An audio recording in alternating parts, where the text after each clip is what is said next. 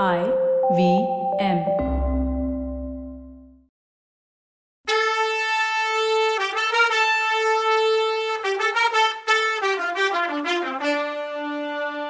வணக்கங்க. நான் கவிதா பேசுறேன். வெல்கம் டு கதை பாட்காஸ்ட் சிவகாமியின் சபதம் இது எபிசோட் நம்பர் எண்பத்தி ஏழு. இந்த எபிசோடோட டைட்டில் மகேந்திரரின் மன்னிப்பு கோரும் ஓலை. பாண்டிய படைய முறியடிச்சு சின்ன பின்னமாக்கி துரத்தி அடிச்ச வீர பல்லவ பட கொள்ளிட நதிக்கரையை கடந்து அக்கறையில ரெடியா இருந்துச்சு. அதிர்ஷ்டவசமா நதியில தண்ணி கம்மியா இருந்ததுனால நதியை கடக்கிறது ஈஸியா இருந்தது. மாமல்லரும் பரஞ்சோதியும் கொள்ளிடத்தை கடந்ததும் குதிரைப்படையை மட்டும் தங்களை தொடர்ந்து வரும்படியும் காலாட்படைய பின்னாடி அவசரம் இல்லாம வாங்கணும் கட்டளை போட்டுக்கிட்டு மேல போனாங்க. சூரியன் அஸ்தமிக்கிற நேரத்துல தென்பெண்ணை கரைக்கு போயிட்டாங்க. அன்னைக்கு வழி பிரயாணத்தப்போ மாமல்லர் அவ்வளோ குதூகலமாலாம் இல்லை. அவர் மனசு கவலையா யோசிச்சுட்டே இருந்ததை அவரோட முகம் காட்டுச்சு. கவலைக்கும் சிந்தனைக்கும் பொருத்தமான காரணம் இருக்கே. முத நாள் சாயந்தரம் மாமல்லர் திருநாவுக்கரசரை பார்க்க போயிருந்தப்போ அந்த பெரியவர் அளவில்லாத அன்போட மாமல்லருக்கு ஆசிர்வாதம் பண்ணாரு. பாண்டியனை புறங்கண்டது பத்தியும் வாழ்த்தினாரு. வாதாபி சக்கரவர்த்தி சண்டையை நிறுத்தி சமாதானம் வேண்டினது பத்தியும் தன்னோட மகிழ்ச்சியை வெளிப்படுத்தினாரு. மாமல்லர் வேண்டுகோள் படி காஞ்சிக்கு கூடிய சீக்கிரமே திரும்பி வர்றதாவும் சொன்னாரு. அப்போ காஞ்சி மடத்துல கடைசியா மாமல்லரை பார்த்தது அவருக்கு ஞாபகம் வந்துச்சு. பல்லவகுமாரா ஆயனர் நல்லா இருக்காரா? அவரோட பொண்ணு சிவகாமி சௌக்கியமா? அன்னைக்கு மடத்துல முன்னும் அவனுடைய நாமம் கேட்டாளுங்கிற பாட்டுக்கு அந்த பொண்ணு அபிநயம் பிடிச்ச காட்சி அப்படியே என் மனசுல நிக்குது. கடைசியா உணர்ச்சி மிகுதினால மயக்கம் போட்டுல விழுந்துட்டா. அப்பாவும் பொண்ணும் நல்லா இருக்காங்களான்னு கேட்டாரு. இப்படி சுவாமிகள் கேட்டுட்டு இருந்தப்போ மாமல்லருக்கு ஏதேதோ பழைய ஞாபகங்கள் வந்துச்சு. கொஞ்சம் தயக்கத்தோட காஞ்சி முற்றுகைக்கு முன்னால நான் அவங்கள பார்த்ததுதான். வராக நதிக்கரையில மண்டகப்பட்டு கிராமத்துல இருக்காங்க. போகும்போது நான் அவங்கள பார்க்கலான்னு நினைச்சிட்டு இருக்கேன்னு சொன்னாரு மாமல்லர்.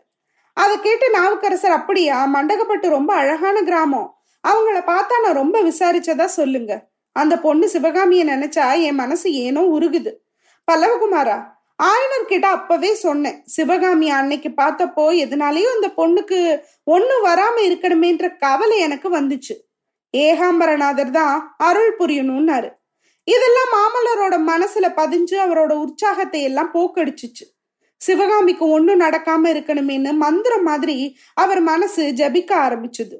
அந்த நிமிஷமே சிவகாமிய பார்க்கணும்னு ஆசை அவர் மனசுல உள்ள இருந்து பொங்கி வந்து அவரோட உடம்புல உள்ள ஒவ்வொரு அணுவிலையும் வெளிவந்துச்சு அவரோட கிளம்பின குதிரைப்பட ரொம்ப தூரம் பின்தங்குற மாதிரி தன்னோட குதிரையை எவ்வளோ வேகமா ஓட்டிட்டு போக முடியுமோ அவ்வளோ வேகமா ஓட்டிக்கிட்டு போனாரு. அந்த வேகம் கூட அவருக்கு பத்தல. பிரபு குதிரையை கொண்டுடுறதா உத்தேசமானு பல தடவை பரஞ்சோதி அவரை எச்சரிக்கை பண்ணி நிறுத்த வேண்டி இருந்துச்சு. ரெண்டு நாள் முன்னாடியே மண்டகப்பட்டுக்கு அவர் அனுப்பியிருந்த கண்ணபிரான் எதிர்த்தாப்புல வந்து ஏன் செய்தி சொல்லக்கூடாதுன்னு அவருக்கு தோணிட்டே இருந்துச்சு. இந்த நினப்பு அவர் தென்பெண்ண நதியை தாண்டி கொஞ்ச நேரம் போனதும் நிறைவேறிச்சு. கண்ணபிரான் ரதத்தை வேகமா ஓட்டிக்கிட்டு எதிர்த்தாப்புல வந்தான். ஒரு நிமிஷம் ரதத்துல வேற யாராவது இருக்காங்களோன்ற ஆசையில மாமல்லர் ரதத்தை பார்த்தாரு. ஆனா அப்படி ஆசைப்படுறது நியாயம் இல்லைன்னு தனக்கு தானே சமாதானம் சொல்லிக்கிட்டாரு. கண்ணபிரான் கொண்டு வந்த செய்தி மாமல்லருக்கு முதல்ல ஏமாற்றத்தை தான் கொடுத்துச்சு. அப்புறம் அதுவே ஓரளவு ஆறுதலையும் நிம்மதியையும் கொடுத்துச்சு. அது என்னன்னா மகேந்திர பல்லவர் ரெண்டு வாரத்துக்கு முன்னாடியே தூதர்களை அனுப்பி ஆயனரையும் சிவகாமியையும் காஞ்சிக்கு வரவழைச்சுக்கிட்டாருங்கிறது தான்.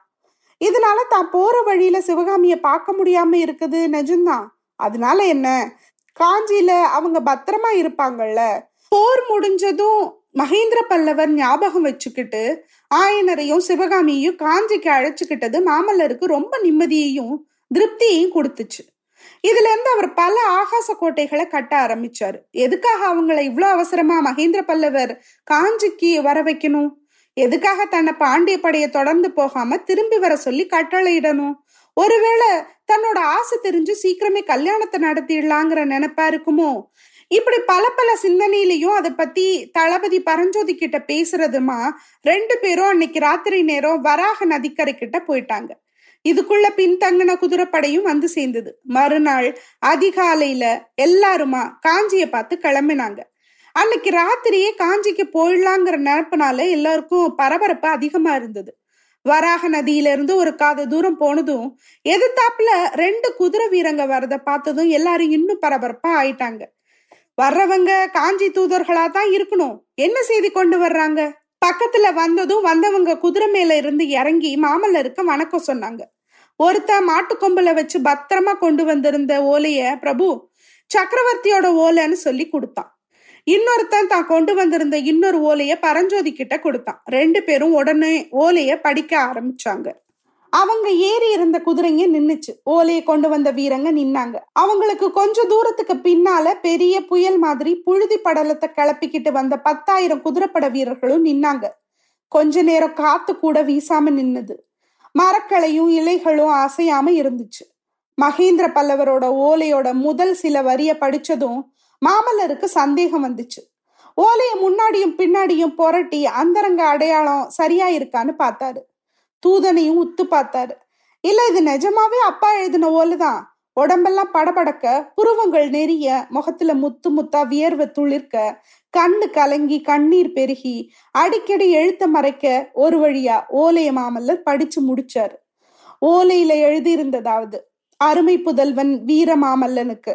கர்வ பங்கம் அடைஞ்ச அப்பா மகேந்திரவர்மன் கண்ணுல கண்ணீரோடையும் மனசுல வருத்தத்தோடையும் எழுதிக்கிட்டது. குழந்தை என்னோட சாணக்கிய தந்திரம் எல்லாம் கடைசியில பலன் ஒன்றும் இல்லாம புசுன்னு போச்சு. நான் ஏமாந்து போயிட்டேன். உன்னோட நேர்மையான யோசனையை கேட்காம போனதுக்காக இவ்வளோ வருத்தப்படுறேன். மகனே அந்த பாதக புலிகேசி என்னை ஏமாத்திட்டான். ரெண்டு வாரம் காஞ்சி அரண்மனையில விருந்து சாப்பிட்டுட்டு நட்பு கொண்டாடிட்டு ஜாலியா இருந்துட்டு போனவன் பெரிய துரோகம் பண்ணிட்டான். தொண்டை மண்டலத்து கிராமங்களையும் பட்டணங்களையும் கொளுத்தவும் சிற்பங்களை எல்லாம் உடைக்கவும் குடிமக்களை இம்சிக்கவும் அந்த மொரட்டு ராட்சசன் கட்டளை போட்டிருக்கானா ஐயோ குமாரா எப்படி உன்கிட்ட சொல்லுவேன்? பல்லவ நாட்டோட சிறந்த கலை செல்வம் சொத்து பறி போயிடுச்சோன்னு சந்தேகப்படுறேன். மாமல்லா என்னை மன்னிச்சுடு. இதோ என்னோட தப்புக்கெல்லாம் பிராயச்சித்தம் பண்ணிக்க கிளம்புறேன். மொரட்டு சளுக்க வீரர்களோட கொடுமைகள்ல இருந்து நம்ம குடிமக்களை காப்பாத்த கிளம்புறேன். கோட்டையில உள்ள படைகளை கூட்டிக்கிட்டு கிளம்புறேன். சேனாதிபதி கலிப்பகையும் என் கூட வர்றார். குமாரா காஞ்சி சுந்தரி பாதுகாப்பு இல்லாம அனாதையா இருக்கா? நீயும் உன் நண்பன் பரஞ்சோதியும் தான் அவளை காப்பாத்தணும். காஞ்சி கோட்டைக்கு நான் திரும்பி வருவேனாங்கிறது சந்தேகம்தான். உன்னை உயிரோட பாப்பேனாங்கிறதும் நிச்சயம் இல்லை. போர்க்காலத்துல எனக்கு வீர மரணம் கிடைச்சா அதை விட எனக்கு கிடைக்கக்கூடிய பேரு பாக்கியம் வேற ஒண்ணுமே இல்லை. மகனே நான் செஞ்ச துரோகத்தை மன்னிச்சு மறந்துடு. என்னையும் அடியோட மறந்துடு. ஆனா அறநூறு வருஷமா வாழையடி வாழையா வந்த பல்லவ வம்சத்துக்கு இனிமே ஒன்ன தவிர வேற கதி இல்லைங்கிறத மட்டும் மறந்துடாதன்னு எழுதியிருந்தது. மாமல்லர் இந்த ஓலையை படிச்சு முடிக்கிறதுக்கு ரொம்ப நேரத்துக்கு முன்னாலேயே தளபதி பரஞ்சோதி தனக்கு வந்த ஓலையை படிச்சுட்டாரு. அது மாமல்லருக்கு வந்த ஓலை மாதிரி இல்லாம ரொம்ப சுருக்கமா இருந்தது. அருமை பரஞ்சோதிக்கு நீ என்ன பல தடவை நீங்க வாழ்க்கையில தப்பே பண்ணது கிடையாதான்னு கேட்டதுண்டு. நானும் அகம்பாவத்தோட திமிரோட இல்லைன்னு சொல்லிட்டு இருந்தேன். இப்போ என் வாழ்க்கையில மகா பயங்கரமான தப்ப பண்ணிட்டேன். ராஜதந்திரத்தினால எதிரிய நண்பனா மாத்த நினைச்சேன். ஆனா அது வேற மாதிரி ஆயிடுச்சு. அந்த தப்புக்கு பிராயச்சித்தம் பண்றதுக்காக இதோ போர்க்களத்துக்கு கிளம்புறேன். இந்த நேரம் என் பக்கத்துல நீ இல்லையேன்னு வருத்தமா இருக்கு. ஆனாலும் மாமல்ல பக்கத்துல நீ இருக்குதுதான் இப்போ அவசியம். நான் பல தடவை உன்கிட்ட சொல்லி இருக்கத மறந்துடாது. பல்லவ வம்சம் சந்ததி இல்லாம நசிச்சு போக கூடாது. மாமல்லனை உன்கிட்ட ஒப்படைக்கிறேன்னு எழுதி இருந்தது மாமல்லர் ஓலைய ரெண்டு மூணு தடவை படிச்ச அப்புறம் பரஞ்சோதி கிட்ட ஏதோ சொல்ல முயற்சி பண்ணாரு. ஆனா வார்த்தை வரல. அதனால ஓலையை நண்பர் கையில கொடுத்தாரு. பரஞ்சோதி அதை சீக்கிரமா படிச்சு முடிச்சுட்டு ஐயா நான் குதிரைப்படையோட முன்னாடி போறேன். நீங்க இங்கேயே தங்கிட்டு பின்னாடி வாங்க. காலாட்படையும் கூடவே சேர்த்து கூட்டிட்டு வாங்கன்னு சொன்னாரு. நல்லா இருக்கு தளபதி. என் உடம்பு இங்க இருக்குதே தவிர என் உயிர் ஏற்கனவே என் அப்பாவுக்கு பக்கத்துல போயிடுச்சு. இனிமே வழியில தங்குறதெல்லாம் கிடையவே கிடையாது. காலாட்பட வர்றபடி வரட்டும். குதிரைப்படையோட நான் முன்னாடி போக வேண்டியதுதான்னாரு மாமல்லர். கொஞ்ச நேரத்துக்கெல்லாம் அந்த பிரதேசம் நாலு கால் பாய்ச்சல்ல போன ஆயிரக்கணக்கான குதிரை காலடியில அதிர்ந்துச்சு. கண்ணு கட்டின தூரம் வரைக்கும் ஒரே புழுதி படலமா இருந்துச்சு. சரி இவங்க போகட்டும். ஆயனர் என்ன பண்றாருன்னு பார்க்கலாம். ஆயனர் தன்னோட பழைய சிற்ப வீட்டை அடைஞ்சதுல இருந்து நரக வேதனை அனுபவிச்சுட்டு இருந்தாரு. மலையில இருந்து விழுந்ததுனால முறிஞ்சு போயிருந்த அவரோட வலது கால் சொல்ல முடியாத வலியையும் வேதனையும் அவருக்கு கொடுத்துச்சு. சிவகாமியை இழந்திருந்த அவரோட மனசு அளவில்லாத வருத்தத்தை அனுபவிச்சுட்டு இருந்தது. ஆயனரும் சிவகாமியும் மண்டகப்பட்டுல இருந்து சக்கரவர்த்தி அனுப்பின பல்லக்கில் அவசரமா கிளம்பினப்போ ஆயனரோட தங்கைய பின்னால சாவகாசமா வண்டியில வந்து சேர சொல்லியிருந்தாங்க. அது மாதிரியே அந்த அம்மா முக்கியமான வீட்டு பொருட்களோட ரதியையும் சுகரையும் வண்டியில ஏத்துக்கிட்டு பழைய காட்டு வீட்டுக்கு வந்து சேர்ந்திருந்தா. அந்த அம்மா அப்படியே முன்னாடியே வந்து சேர்ந்ததுனால ஆயனர் இன்னும் உயிரோட இருக்கிறது சாத்தியமாச்சு. அவருக்கு வேண்டிய சிகிச்சையும் பணிவிடைகளையும் அந்த அம்மா ரொம்ப அக்கறையோட செஞ்சு அவரை உயிர் பழக்க வச்சாங்க. ஆனாலும் அவ அடிக்கடி கேட்டுட்டு வந்த ஒரு கேள்வி புண்ணுல குச்சியை விட்டு குத்துறது மாதிரி அவரோட மனசை நோக பண்ணுச்சு. அந்த கேள்வி சிவகாமி எங்கங்கிறது தான் சோக கடல்ல ஆழ்த்துற இந்த கேள்வியை நிறுத்துறதுக்காக ஆயனர் ஏதேதோ பதில் சொல்லி பார்த்தாரு. அதொன்னும் சிவகாமி அத்தைக்கு புடிப்படவே இல்லை. அதனால அவ கேள்வி கேட்கறத நிறுத்தவே இல்லை. இது பத்தாதுன்னு ரதியும் சுகரும் அடிக்கடி ஆயனர் கிட்ட வந்து முகத்தை தூக்கிக்கிட்டு நின்று மெதுவான குரல்ல தங்களோட மௌன கேள்வியை அடிக்கடி கேட்டுட்டு வேற இருந்தாங்க. ஆயனர் கடுமையான குரல்ல அதட்டி அவங்கள அந்த பக்கம் போற மாதிரி பண்ணாரு. அப்போ அவரோட துணி சிவகாமி எங்கன்னு கேக்குற மாதிரியே இருக்கும். காட்டு வீட்டு சுத்து பக்கம் எல்லாம் பெரிய அல்லோல கல்லோல பட்டுட்டு இருந்ததா தோணுச்சு ஒரு நாள். திடீர் திடீர்னு காட்டுக்குள்ளேயும் அந்த பக்கமும் கிட்டையும் தூரத்துலயும் பல பேர் கூச்சல் போட்டுக்கிட்டு ஓடுற சத்தம் கேட்கும் போர் சத்தங்கள் கேட்கும் அழுகையும் புலம்பலும் சில நேரம் கேட்கும் ராத்திரி நேரத்துல சுத்தி முத்தி பார்த்தா திரள் திரளா புகையும் நெருப்பு ஜுவாலையும் வர்றது தெரியும். அந்த காட்டுல இருந்த பறவைங்க கிட்ட என்னைக்கும் இல்லாத அமைதி சில நேரம் இருந்தது. திடீர்னு பல ஆயிரக்கணக்கான பறவைங்க ஒரே நேரத்துல கூச்சல் போடும். ஒரு நாள் பக்கத்துல எங்கேயோ பெரிய சண்டை நடக்கிற மாதிரி தெரிஞ்சுது. எப்படி அமைதியா இருந்த நாடு? கலையில ஜொலிச்ச நாடு. இப்ப பாருங்க. போர் போர் போர். இல்ல கலவரம். ஹம். இதெல்லாம் எப்பதான் ஒழியுமோ? என்ன நடக்குதுன்னு அடுத்த எபிசோட்ல பார்க்கலாம். அது வரைக்கும் நன்றி. வணக்கம்.